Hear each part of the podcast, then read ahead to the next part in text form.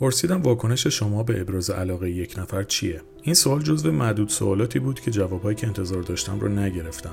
انگار که آدم‌ها حتی از صحبت در مورد این موضوع خجالت می‌کشن یا در مقابلش جبهه دارن. البته چند تا جواب هم قابل تأمل بودن. یکی از دوستان گفته بود که منطقی باهاش صحبت می‌کنم که به احساسات هم احترام بذاریم، ولی نمی‌تونم این علاقه رو بپذیرم. یا اینکه بهش میگم که بیا به خودمون زمان بدیم تا ببینیم احساساتمون واقعیه یا نه. یه دوست دیگه گفته بود اگه ببینم که نمیشه رابطه پایدار داشته باشم تشکر میکنم از ابراز علاقش و محترمانه میگم که به فلان دلیل نمیشه با هم باشیم. و یک جواب دیگه هم این بود که کاملا گوش میدم به جزئیات حرفاش و اگر مورد پسند من هم باشه میپذیرم و در غیر این صورت محترمانه دلایلم رو میگم و تموم میکنم.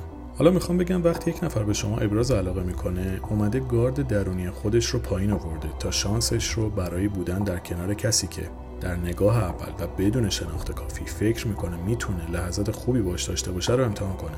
چه این تعامل به جایی برسه و چه نرسه و چه شما شرایطش رو داشته باشید و چه نداشته باشید، محترمانه برخورد کردن هم از طرف خانم‌ها و هم از طرف آقایون حداقل کاریه که باید انجام بدیم.